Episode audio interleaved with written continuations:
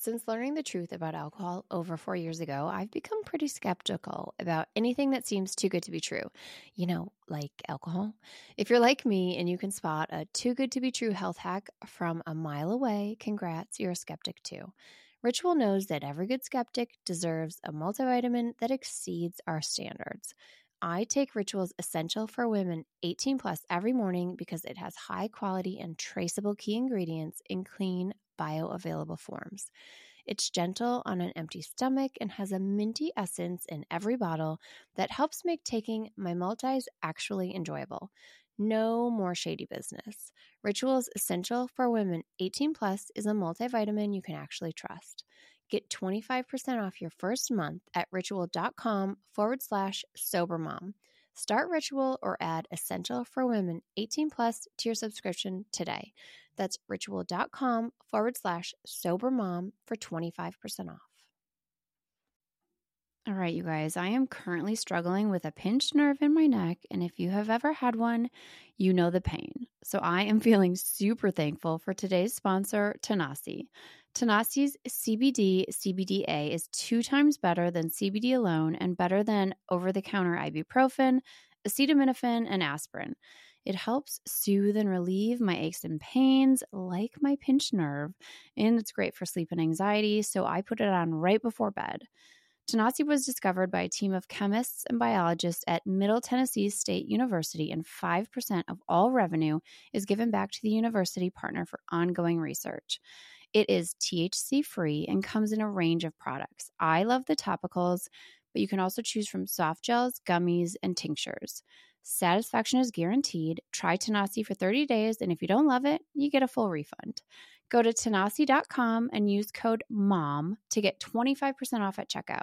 That's T A N A S I.com to get 25% off your first order with promo code MOM.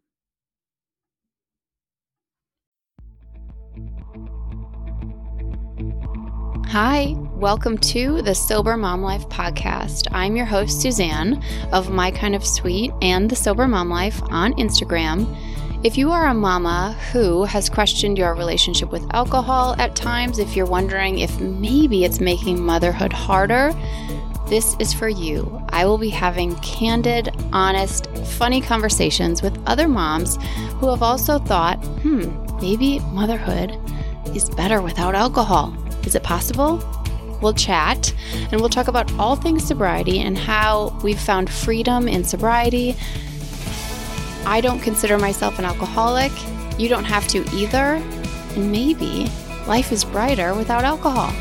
I hope you will join us on this journey, and I'm so excited to get started. Hello, welcome back. I'm very excited about today's episode. I have Celeste Yvonne here.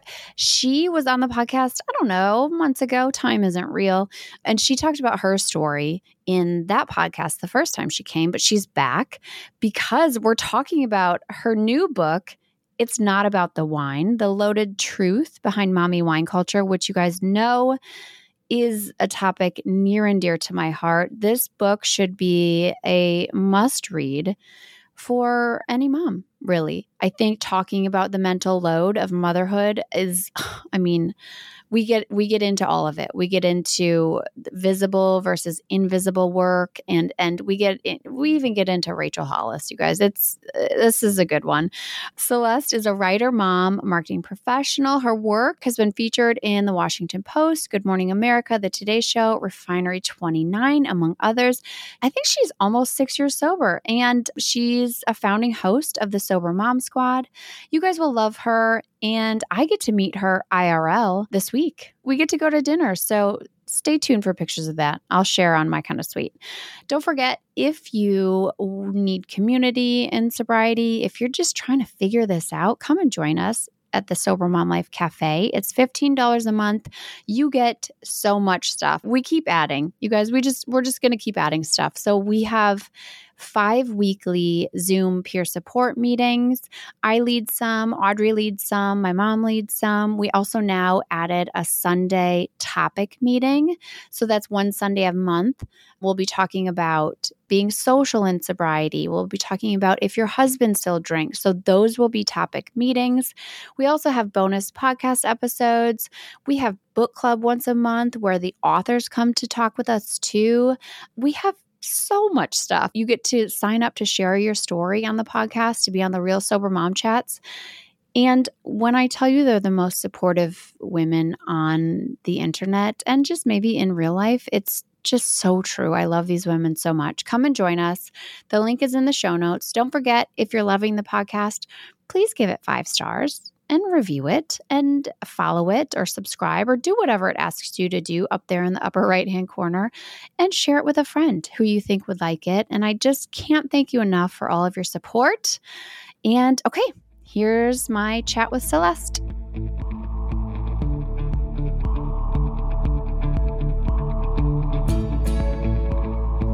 Okay, Celeste, you're back. Yay. Yay. We're back to talk about your new book. It's not about the wine, the loaded truth behind mommy wine culture, which you know this is a topic I love. I'm so excited and congrats. Thank you. It feels so good. It's a little surreal to know people are actually reading it because this has been on my computer screen for years now. So to actually have it out and about in the wild is really cool. I bet. Yeah, that has to feel like super vulnerable too. Like you you're writing a book, it's such a solo thing. You're in your closet, you're in your home, you're in your wherever. And then yeah, how does it feel to have it out and about, especially when it's about drinking and like, you know, a, a topic that we've been taught to hide. Like how does it feel? You know, there was a week or two right before it went out, or I think right when people started to get the Amazon orders, I felt like I was just butt naked because I share like my very worst stories in this book. So to know that, you know, my father in law is going to read this, and, you oh know, I've gosh. always known yeah. that, you know, everyone who loves me and who I love is going to read this book eventually. But to actually have it at that time where now the time is here and people who didn't see the first, uh, the early drafts they will now read it. And it was really scary. But to get the response I'm getting, the fact that people are buying it is so encouraging and exciting. And it also, I think it shows people want more of these stories. People want to hear our stories. And um, I think hopefully for the book publishing world, this will encourage more books to come out uh, about recovery because these books are getting bought. People want to hear about this. It's so funny because when I stopped drinking, I went like face first into any quit lit I could find, right? Like I was mm-hmm. constantly mm-hmm. listening to stuff. And it, there does come a time, and I'm talking about by women. I didn't really go into the men's books because I wanted to at least try to see myself on the page and like tr- you know i could just obviously relate more to the women's stories and i did like get to the end of like quit lit books and i was like how is this possible? How have i listened to or read all of these books? And so i do think that the publishing world doesn't realize the like vast need that women have for this kind of book and a story like yours and to to read it I think the demand's there. And now more than ever, you know, we're seeing these stats on the news. This is current news that women are drinking more than ever. This is a women problem and we need to address it. But also, you know, stories are are hopefully just going to keep coming out because the need is there. The problem is clear and until we can get to the root of it and address some of the more systemic issues women face, women have to uh, understand how to address it at the root problems at in their home with how much they're drinking with their family with their workplace. And hopefully one day we'll get at a place where we can address it systemically and be more supportive of women and mothers in general. But we're not there yet. Yeah No, we're not. We're we're so far from it and your book really highlights that and, and highlights the need. I think I generally when I talk about mommy wine culture, I come at it from such a different way because it, I, I'm an influencer. I was a part of that, and I see the marketing behind it, and I see the systems in place that are ensuring that women keep drinking. Mm-hmm. Right? Like there's there's a lot of money, billions of dollars going into making sure that women keep drinking. And so, I mean, I think that's it, very important to know that when we see a pink label, that's because they want us to drink it. It's not just because, like, oh, isn't that cute? Like, they think, oh, you know, women, oh, all they need to see is a pink label and then they'll think this is good or organic or whatever. But I love that this is such a different perspective. And like, yes, there's a whole system in place designed to make sure women drink more. But let's talk about like even beyond that, why are they drinking more? And what are women and specifically moms not getting at that root level that causes them to need and I'm going to say need. It's more than a want, right? To need to escape, to need to to find ways to cope and when that glass of wine is right there, that feels really damn easy just to pour it and if it works right away, I mean that's very enticing. It is. And we know from science and years of research that women drink for different reasons than men. Men drink more to socialize and to party and to have fun, and women drink more to cope with uneasiness, with anxiety and depression. You know, we mm. we have years of research to show that. So what is it that women are drinking to cope with? And why now? You know, I think specifically we're 3 years into post pandemic women are drinking more than ever and it's not just a coincidence you know mm-hmm. i look at the lack of postpartum we support we have for women Oh my God. And you struggled with that too, which you write about in your book. I did too. And I think we talked about this in your first episode. We'll link that too. So, you guys, we do go into more of Celeste's story in the first time she was on the podcast. But yeah, your first doctor, I mean, uh, that was like malpractice that, you know, said uh, if a doctor's saying psych ward to you when you go in with these postpartum anxiety, depression, OCD, intrusive thoughts, all of these things that so many women are inflicted with and that we keep quiet because we're afraid exactly. a doctor's going to say, obviously, something's very wrong with you and you need to check yourself into a psych ward. Like, Oh my God. That's a great way to shut a woman up. Yes. Th- that's why I was quiet for a year and a half, right? I was afraid I would be locked up if someone saw inside my brain. Mm-hmm. I was afraid they would say, okay, just lock her away. Like, we don't know what to do with her.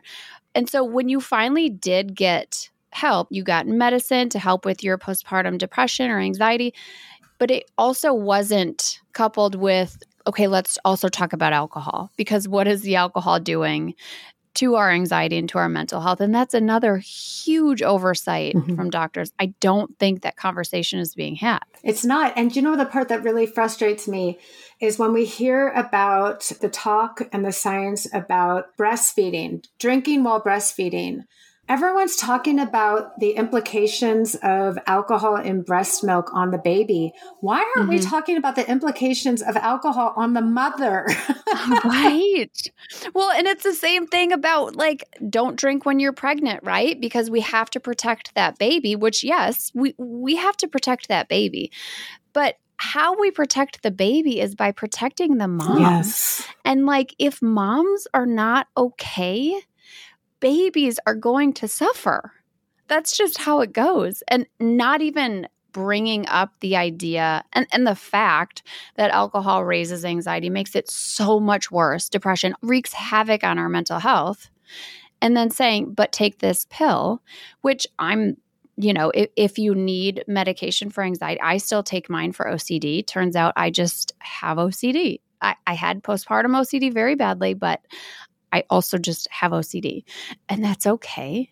Medication is there to, to help support my mental health, but also we have to be talking about how alcohol affects women's mental health. And it's sabotaging it in so many ways. So, yes. for a new mother who's low on sleep, who's stressed out, who's burnt out, her whole world's turned upside down to now be using alcohol as a coping mechanism is doing so much damage. It's self sabotage, and nobody's having that conversation. Instead, we're hearing about safe ways to pump and dump and how much mm-hmm. milk actually gets into the breast milk. We need to be talking about the implications of alcohol on maternal mental health as well. Yes. I'm so glad you also brought up the pandemic. And I always want to point out that it was the pandemic response to in the lockdown. And if a mom had a village, right, which even that, we don't have the village that we need anyway, when it's a good day, when it's not a pandemic response. But if the mom did, that was taken away overnight for a long time. You know, we were in lockdown in Chicago for, I, I, don't even know. It felt like a long time and we couldn't go outside, no parks, all of that. And I think that we just don't talk about that and how it affected mom's mental health and women's drinking. And I know when I sit down in this chair and talk to the moms who so bravely share their story on here in the Real Sober Mom Chats, so many times. They were saying, you know, I thought I kind of had a handle on my drinking. I was moderating. I, I was like, I still didn't like my relationship with alcohol, but I was, it was that dance and it was okay. And then the pandemic. Mm-hmm. And it's like, well, we need to talk about how women were completely just ignored and how that affected us. You know, when I think about what we did, we, you know, the, the government, society, culturally, we were trying to, you know, keep restaurants going and we were trying to support small business and we're, we're trying to do all these things. And I feel like mothers just bore the brunt of every single thing. Yes. And I think about, you know, the dynamic shifts and responsibilities that happened during the pandemic. A lot of that fell on parents, but specifically, you know, according to US Census data, more often than not, it was falling on the mothers more so than the fathers. And this is why I, I always, and you point this out in the book too, like when we talk about mommy wine culture and moms turning to alcohol, like I, I will never shame the mom who, who turns to to alcohol. And you really make that clear in the book, too. This is not an attack on moms who fall into mommy wine culture. And what I say is there there's no shame in being tricked by something that is meant to trick you. And of course, when we were needed so much, when we had so much asked of us, even above and beyond what we do all the time, every day, when now we were the teacher and the full time caregiver, all of it, all of it on top of everything else, like, of course, women turn to wine. I mean, I, I so understand. It really felt like it was one of those times in life where there was just no other solution. Like there was no solution at all. And then you look at the social media feeds and the quarantinis mm. and pandemic punch and grocery stores saying, get all your home supplies to here, pointing yes. at the wine aisle and that like like alcohol was essential an essential thing that you could have now delivered yes your home essentials yes while recovery meetings of course shut down i mean the irony right. of all of it it's like how could we not see this coming so you know when i think about why women are drinking more than ever around the pandemic, but in general too, you know, I, I look at the postpartum support as a, a, huge problem, but I also look at, you know, the lack of benefits and flexibility in the workplace. I look at our maternity leave policy and our lack thereof federally. Uh, the fact that women, most women, are returning to work between six and 12 weeks in the US. Uh, they are unpaid for that time they take off. We see that according to you know attachment parenting the attachment is so critical between the baby and the parents in those early weeks. And we are pulling parents away from that right from the get-go. And especially when women are more inclined to battle postpartum depression anxiety they just had a baby Yes. And now they're supposed to return to work like nothing's changed at all. We have less flexibility at work. There's our workplace is still under this guise that you are working while somebody's at home raising your children. And that's just not how parents work anymore in 2023. And yet yeah. we're expected to work that way. I feel like there are so many places where we just have not set up society to parent or to raise children. Yes. And it, and it really does it falls on the moms. And you talk about the mental load of motherhood, and I think anyone who's a mom knows what that is, right? I sent this reel to my husband the other day. There was a guy, I, I, wish I could remember his name, but he gave an example of like he took some muffins or something. They were, his wife had just taken them out of the oven and they were sitting on top of the stove.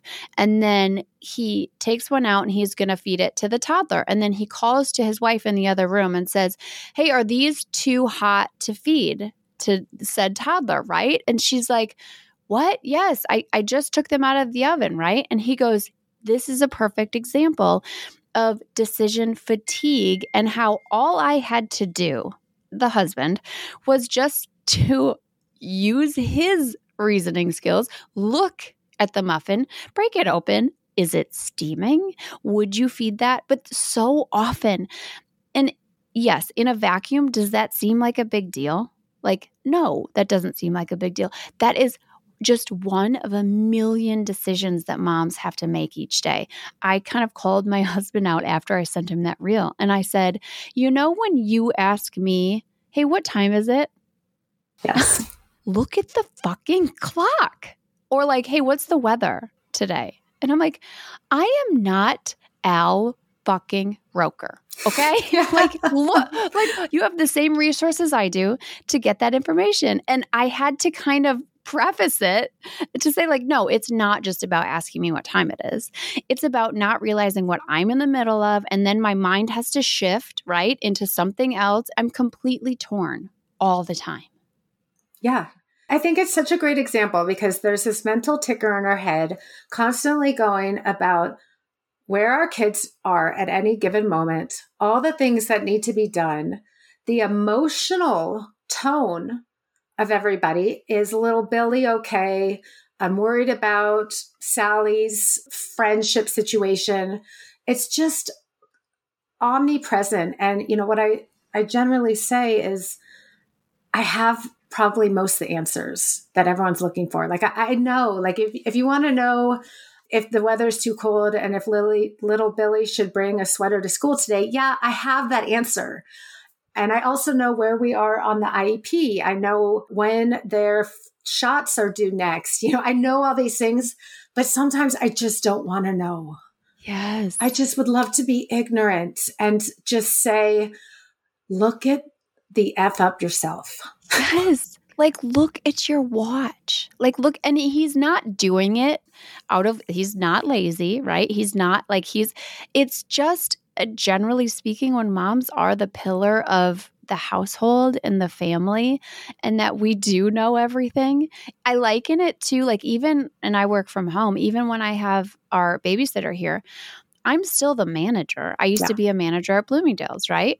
I'm still the manager. They're still coming to me with customer complaints. It's still all falling on me and it just doesn't stop. And when you said like you know where every one of your children is, like when I'm when I'm falling asleep at night, I know I put them to bed. I'm still going over in my mind, okay, yep, Gray is here.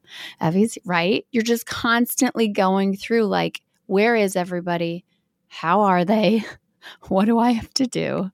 And what's the situation going to be tomorrow? How do we prep for that? I was just having this conversation with a friend about how men generally are more inclined to compartmentalize. And, you know, not to make this like bash on our husband's day, but I also I have a great husband who does, you know, as much of his fair share as he can considering he works out of the office. Yesterday, he he just saunters home whenever he feels like it, you know, and, and it's 45 minutes after when we normally have dinner and it just doesn't even cross his mind to be like I should check in. I wonder if everyone's good on the family. I wonder if everyone anyone needs anything. And my thinking, you know, I get into this little rage because I'm like, it must be nice. You can just take an extra 45 minutes to be wherever the hell you want without the entire house imploding. yes. Yes. Like, I don't know if I'm more triggered than when my husband comes home with a haircut. I, I literally have to like talk myself down. I get hot and I'm like, holy shit this guy can just get a haircut. Like he could just get it. He doesn't have to rearrange schedules and like make sure the three other people, four other people in our family are taken care of and accounted for and pickups. Like he can just like come home with a haircut. It's a whole different world. Whole different world. Also, the reason there's no, there's no dad guilt, right? Like, have you ever heard dad guilt? Well, I haven't. No, there's no such thing. Because anything a dad does is considered a bonus. And you're such a good dad. Yes. You know, I, yes. it, on TikTok, they call it dad privilege. Like if you take your kids grocery shopping and you're a dad, you are such a good dad. A mom doing that? Meh. Well, that's just a to do. Yeah. Yeah. And that's, I think I saw one of your reels where it's like, it's only noticed when we don't do it. When something goes wrong. Absolutely. Yes. And so like when I'm doing laundry and it's just constant. They're they're not checking in and peeking in the laundry room and being like, "Hey, I see what you're doing. Good job." No, it's like, "Hey, do you know where my undershirt is? Do you remember? Or my daughter will be like, I don't have any shorts. And I'm like, oh my God. It's so, this is the mental load. Mm-hmm. They only notice when something goes wrong or it's not done. Yeah. Otherwise, you know, it, it, that's why it's called invisible labor because it just seamlessly, magically happens. Yes, I love that you you talk about visible versus invisible labor. And that visible labor we have put a higher value on, right? Like something we can see that is tangible. But yes, invisible labor labor is that's where that's where we come in. And paid and unpaid labor, it's the same thing, right? It's we value paid labor, we don't value unpaid labor. Uh, in a household, they're just as critical to keep the home running you can't just put one down uh, and just say, you know what, I'm going to stick with the paid labor and screw paying attention to bills and, you know, man- managing the bank accounts and, yes. and getting the laundry done and getting the kids to school because I don't get paid for that. So, right and and like the water bottles and the and the gifts and the birthday parties and the RSVPs and uh, yes and all of that. And this isn't just a, you know, let's just come on here and bitch, but it kind of is because you know what happens when we do that? When we allow space for moms to say this is really hard. And do you know why it's hard? Let me vent. I can like venting is very healthy. When you don't vent, what what happens to it right? We push it down we push it down we drink wine to escape so we don't feel it at that point. We are going to feel it right then we just don't care right? Wine just makes us not care. It's, yeah. that's just what it does about anything okay? And so we have to give moms this space to say you know what? It really sucks when my husband does this or when my kids do like we have to be able to do that. And i always say without the disclaimer of, but I love them and I am so grateful. And because, yes, we know, we know that already. Like that's a given. We know we love our husbands. We know we love our children. We know, we know that. That is just going in, we know that. And then we have to be able to say, I mean, like when my husband is complaining about his job, right? And that's a job he chose. And no one is going to say, well, you chose it. Like, so you can't, aren't you just grateful to have a job? He's gonna be like, fuck off. No, this sucked. Like, so and so screwed up today, right? Right. I would never be like, well, you should just be grateful that you have a job. No, we need to allow moms to vent in the same way. you know, this is a great segue because I think one of the other reasons, uh, and one of the things I researched for why women are drinking more than ever speaks to the unequal distribution of labor at home.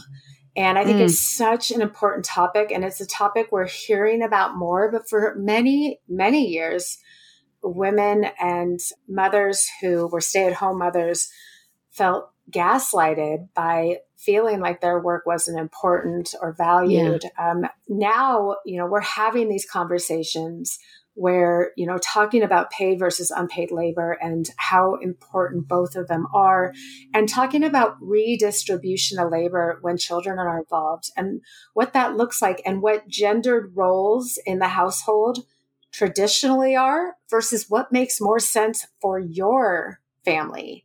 Right. And, and having that redistribution conversation after children are born can really ease our mental load but when you don't have it, then yeah, it's one of the things you're probably going to be drinking at because you're enraged, you feel undervalued, you feel invisible.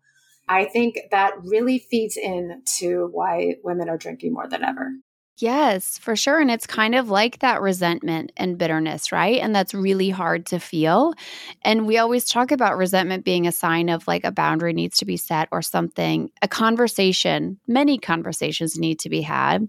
And that's what you actually like sat down with your husband, right? Like shortly, was it shortly after your first son? It was in the first couple months. Okay. Yeah. I mean, that's pretty, yeah, that that's pretty soon to be like, hold on. I mean, good for you to be like, wait a second, something's something has to change. How did that go? Like what what did you say?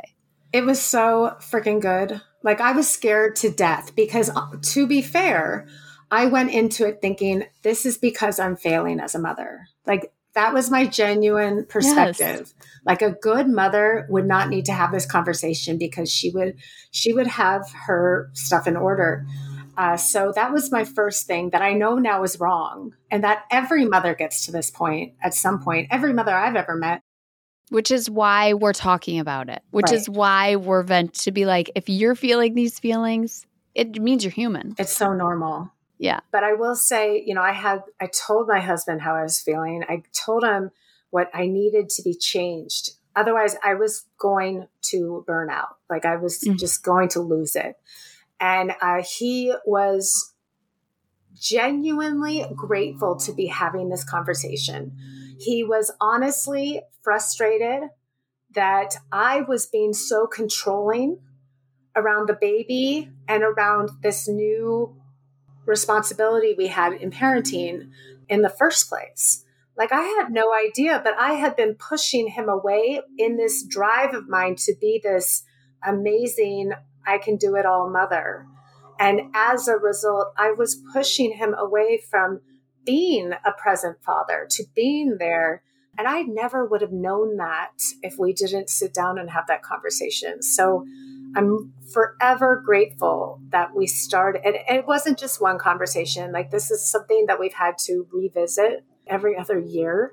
But um, I'm so glad we started talking about it frankly because it changed my life. What are some of the things for women who are listening who are there and they're nodding their heads, which I'm sure all of them are. What are the, what are some of the things that we can redistribute and kind of take off our plate and and I know it's different for every woman woman and mom but what what's something that your husband kind of was like oh yes like let me take that off your plate what I did some of the biggest things I did during those early months of motherhood was, you know, at that point I was exclusively breastfeeding.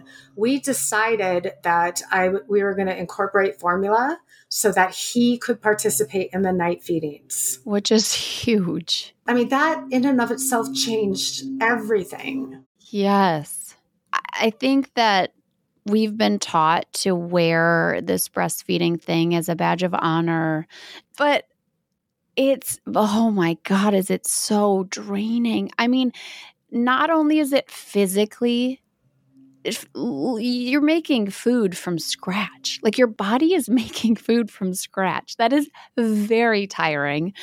But those those nighttime feeding sessions and and that seem to go on i mean i breastfed both of my girls for 13 months and and like i look back and it's a blur. I was so tired. I was so tired. And so what was the cost? Right? What is the cost? I know th- that's right. great like, question. I know the benefit, but what was the cost? And and like, oh man, there's absolutely no shame. I think as moms, especially new moms, a lot of time we feel like we need permission to say I need help or or we feel like we need permission to say I think I want medication or I think I want to try formula. Like, give yourself that permission because it's just what's the cost?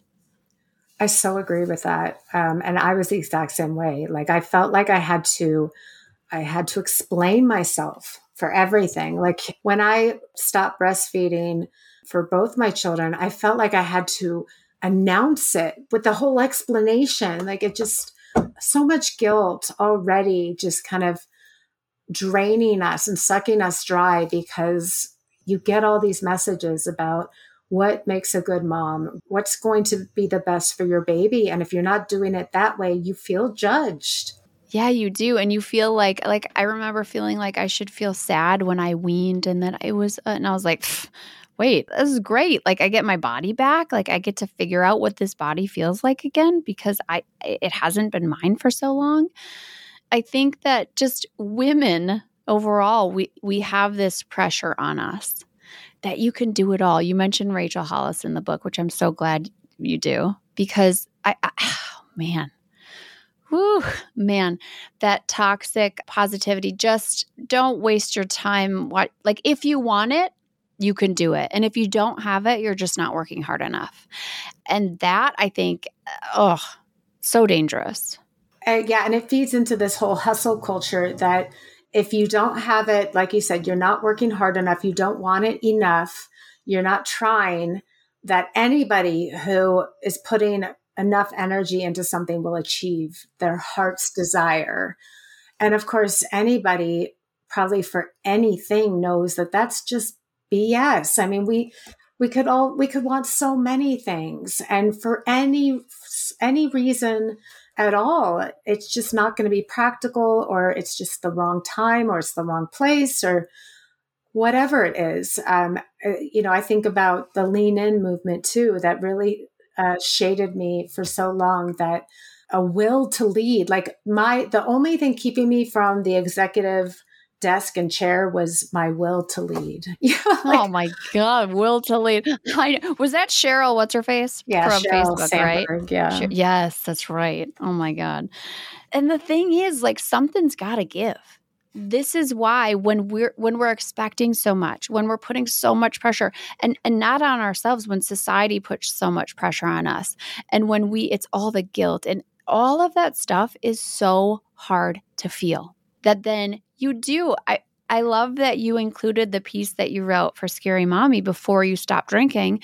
That that that glass of wine felt like a reward, right? Because finally, and you said, "Am I self medicating?" But fi- like, what are we left to do, right? That's it. Yeah it felt like that was all I had left. Like you, yes, eh, this the world has taken everything from me. Yes. Just leave me my wine. like in my, you're gonna have to pry it out of my cold dead hands. it's that was it exactly, and that's how it felt. It was like, yes, I know my drinking's becoming problematic. I know that this is probably a toxic relationship, but I have nothing else. Don't take this from me too. Yes. And I think when people bump up against our messages that you and I share on Instagram, it's that, right? And what that is, is fear. And they don't know. And I always want to be like, if you only knew what was on the other side. Yes. Like, just give yourself a chance. It takes so much courage to give yourself a chance to say, okay, maybe, maybe this wine is making it harder. Maybe this wine is making my anxiety worse. Maybe it's making motherhood harder maybe it's sabotaging everything that I'm trying to work so hard at. And I just always want to like be that lifeline just to be like just try. Just try, please just try. And pregnancy doesn't count. right? right. You, talk you talk about that in the book too, which I'm so glad because it's so pregnancy doesn't count for and, and yes like any break you give your, yourself and your body and your mind any break you give yourself from alcohol is a win yeah. right but pregnancy doesn't count for so many reasons you don't have to deal with the forever question like it's you're doing it for your baby like it's very clear no one's going to pressure a pregnant no person pressure. to exactly. drink. Right. And if they do, I mean, uh, run. And so often women use that as a sign of, see, nothing to see her. Like nothing to see here. We're fine. I stopped when I was pregnant and I'm fine. We all have, haven't we? Um, yeah, I've proven it to myself, and maybe now, and I I did this to myself since I've gotten through nine and a half months of no alcohol. My relationship with alcohol will look different this time because now I'm a mom. You know, now I'll be able to moderate. Right, because that's what we're taught, and we're taught that if we can't, and if the alcohol does its alcohol thing, then something's wrong with us. Right. It's our problem. And then it's our problem. And that's just not true. And that's the thing about an addictive substance is you do just pick up where you left off. I'm not a scientist, but that is science. Yeah. I mean, that's why they call it progressive. Uh, you yes. know, you're going to pick right back up. It might take a couple weeks or it might take a couple months, but generally 99% of people are not going to reduce their alcohol use over time. That's just not the direction it goes. That's just not, it wasn't ever designed to. It's not designed not to get addicted to, right? Yeah. It's designed to get addicted to. Yeah. And there are many, many billions of dollars going into making sure women are addicted. And that's the, I mean, and men, but they kept dying. There's that. And now women are too. And so, like, oh my God, you guys. But this is why we're talking about it. And this is why you wrote the book. And I think it's probably the most important conversation that we can have around alcohol, I think, because it's really, really tricky. It is. And, you know, as somebody who has been on both sides of it, and you as well, you know, I think it's tricky. I've seen, you know, how I fell down the rabbit hole, but I've also seen what it looks like when I crawl back up.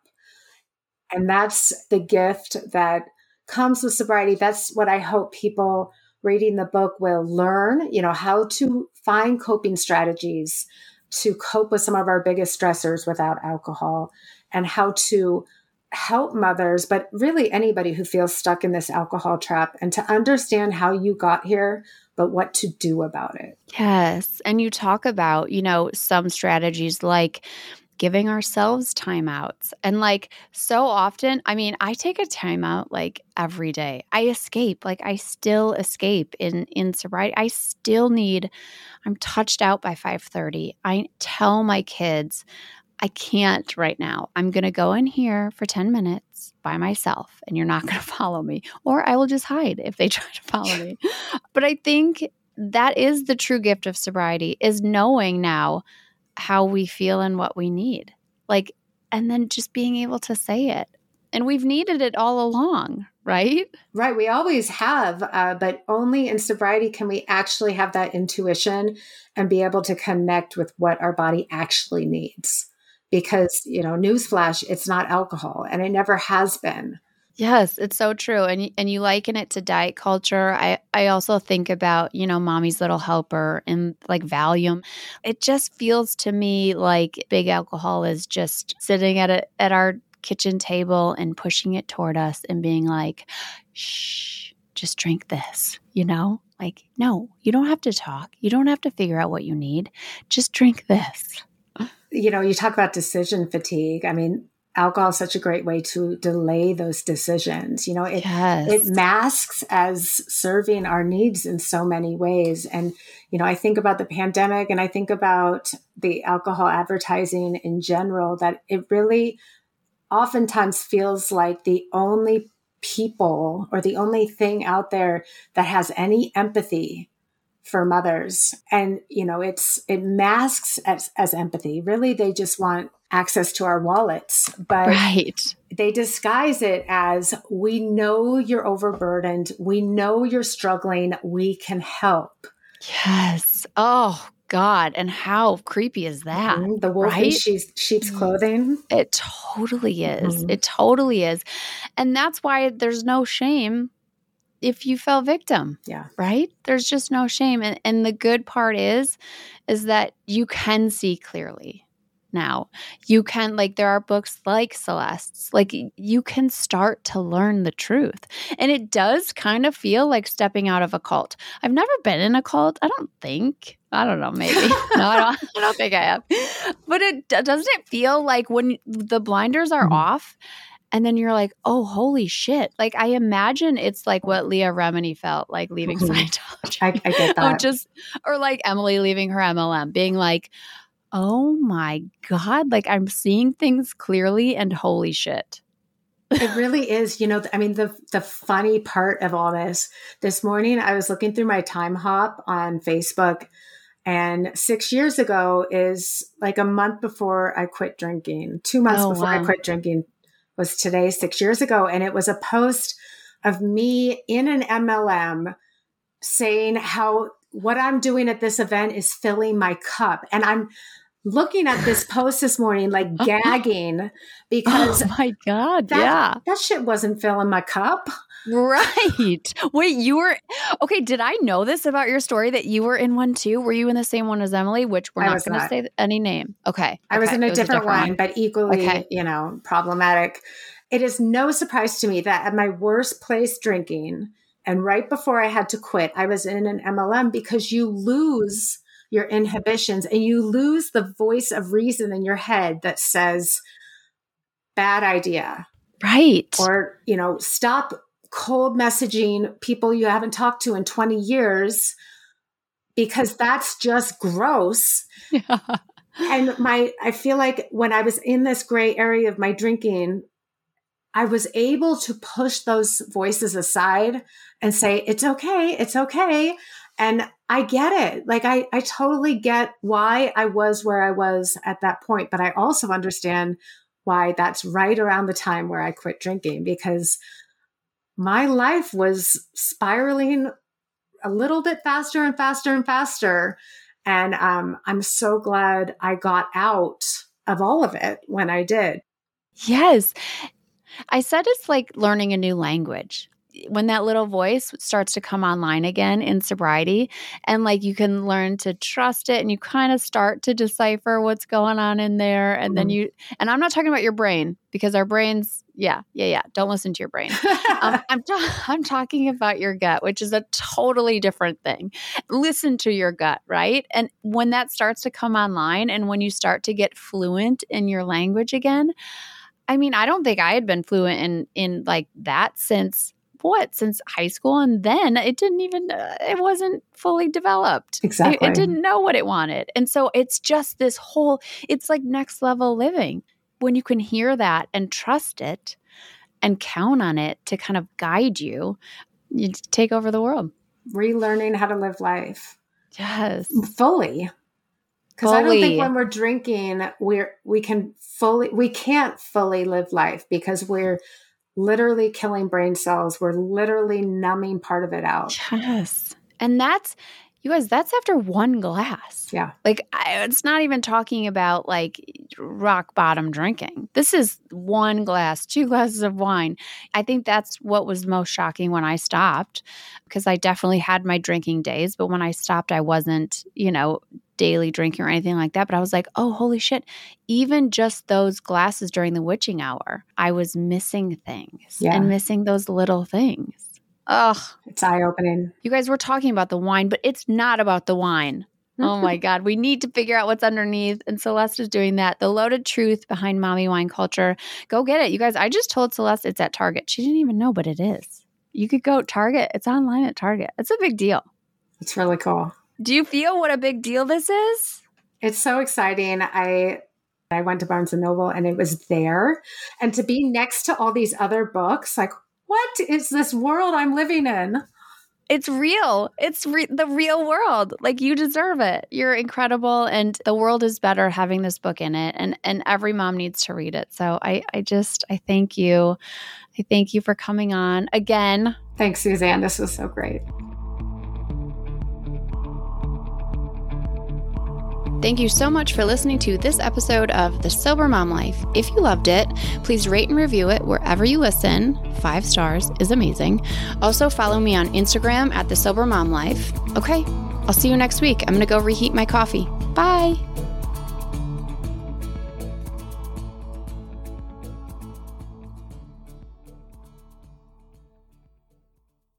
It's easy to blame ourselves for our struggles with alcohol. We see people around us being able to control their drinking without any consequences, yet no matter what we try, we can't seem to figure it out for ourselves. My name is Gillian Tietz, and I am the host of the Sober Powered podcast, where I use my biochemistry background to explain the latest research in addiction and help you understand both why you drink the way you do and how to develop the skills and mindset you need to find freedom from alcohol. I discuss topics like why we think about our drinking 24 7, why we have no off switch, and why we crave alcohol. If you're struggling with your drinking or you know someone who is, then I hope that you will check out the Sober Powered podcast. New episodes every Friday. See you there.